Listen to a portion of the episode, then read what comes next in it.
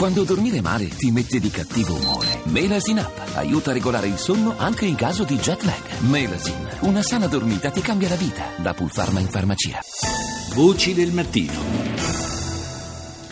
E adesso, come annunciato, andiamo dal corrispondente Rai a Pechino, Claudio Pagliara. Buongiorno Claudio. Buongiorno, buongiorno, a tutti i radioascoltatori. Una notizia proprio di queste ore eh, che sta eh, colpendo la, la, la, l'opinione pubblica cinese è quella di un eh, disastro ambientale che, che sembrerebbe emergere in, in, una città cinese con conseguenze che evidentemente colpiscono particolarmente visto che eh, vanno a ricadere su dei bambini, su una scuola. Che cosa succede?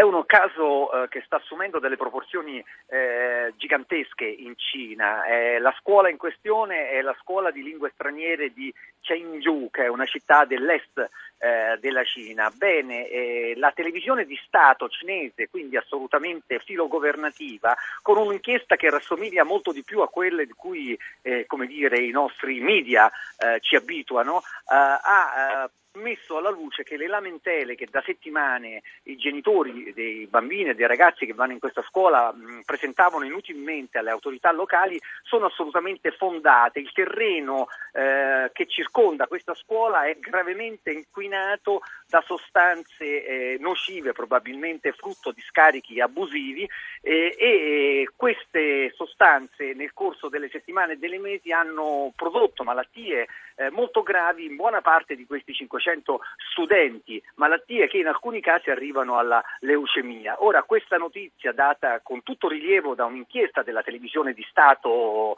eh, cinese che non è assolutamente usa smentire le autorità locali ha suscitato una vera e propria ondata di indignazione nazionale. Basti pensare che alla voce ehm, che eh, annuncia questa, questo servizio eh, sul Weibo, che è il Twitter cinese, eh, ci sono ben già 30 milioni, 30 milioni di commenti, ovviamente Caspita. numeri eh, cinesi, eh, ma questa, questa rivolta vera e propria dell'opinione pubblica nei confronti delle autorità locali che non eh, prendono in considerazione né le lamentele che vengono dalle varie comunità né quelle che sono ormai le direttive nazionali del governo centrale che sulla questione dell'inquinamento eh, ha eh, decretato una tolleranza zero. In particolare tutti rivelano che eh, questo era stato un impegno solenne preso dal governo cinese dopo il disastro ambientale di Tianjin, ricordiamo un deposito di sostanze eh, altamente nocive esplose, 165 persone eh, morirono, quelle sostanze non erano neanche state denunciate e eh, come immagazzinate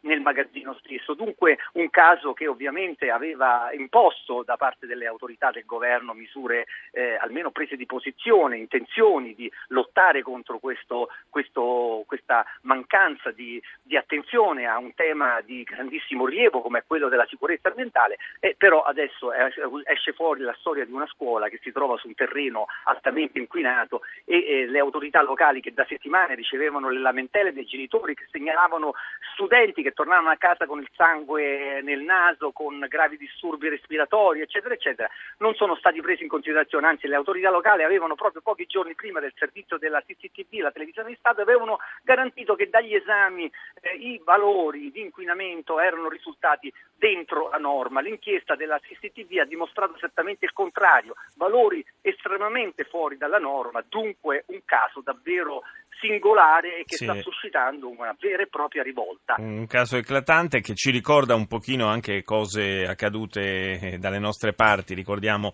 anche da noi c'è stato il caso di una scuola costruita su una discarica, sopra una discarica eh, abusiva mm. di, di, di, tra l'altro di, di, rifiuti speciali. Da noi eh, eh, sono, sappiamo insomma sono state tirate in ballo le ecomafie, la camorra, chissà che anche in Cina non ci siano organizzazioni che proliferano e fanno grandi, grandi affari su traffici di rifiuti. Eh, non c'è dubbio, la questione di Tianjin del resto lo aveva svelato eh, quel deposito eh, che conteneva delle sostanze altamente tossiche non denunciate certamente eh, non poteva passare inosservato e dunque eh, una rete di corruttele e di mafia aveva reso possibile il fatto che esercitasse un'attività per, quale, per la quale non aveva mai avuto alcuna autorizzazione ufficiale ma solo molti occhi chiusi. Evidentemente la stessa cosa stava accadendo, ma l'affatto nuovo per la Cina, che è veramente nuovo in un paese dove appunto i media sono strettamente controllati dal governo, è che eh, un'inchiesta giornalistica di stile, direi occidentale, porta alla luce un caso che le autorità locali volevano coprire. Questo devo dire è il fatto davvero nuovo, certo. direi quasi, mi sentirei di dire rivoluzionario per un paese come la Cina. E non è la prima volta, in questi ultimi mesi abbiamo, abbiamo raccolto diversi segnali di, eh, di piccole crepe, possiamo dire, eh, che si aprono in questo, in questo, paese in cui il potere è sempre stato monolitico. Sono filtrate tante cose, anche eh, piccoli dissensi di tipo politico, anche da parte dei militari. Insomma, qualche cosa da questo punto di vista sta cambiando in Cina. Sì Paolo, hai assolutamente ragione, lo abbiamo segnalato, abbiamo anche commentato nella tua trasmissione, eh, con una certa frequenza eh, emergono voci, eh, direi, fuori dal coro o forse un'altra interpretazione, quello che vorrebbe sembrare un coro in realtà eh, non lo è, eh, ci sono evidentemente all'interno del gruppo dirigente cinese eh, delle, dei, dei, dei, dibattiti, dei dissensi o forse anche delle vere e proprie lotte tra eh, come dire, eh, scuole di pensiero diverse su dove e su come eh, alcuni problemi dovrebbero essere affrontati e ovviamente questo potrebbe favorire il fatto che eh, vengano alla luce delle cose che in altre epoche eh, invece ehm, non, non, venivano affatto eh, allo scoperto. Beh, questo eh, diciamo che in un paese poi di queste dimensioni eh, dovrebbe essere anche naturale. La, la, differenza è che insomma qualcosa comincia a filtrare, prima si teneva tutto rinchiuso nelle, nelle stanze e nei palazzi del potere. Io ringrazio Claudio Pagliara, corrispondente RAI da Pechino, per essere stato con noi questa mattina.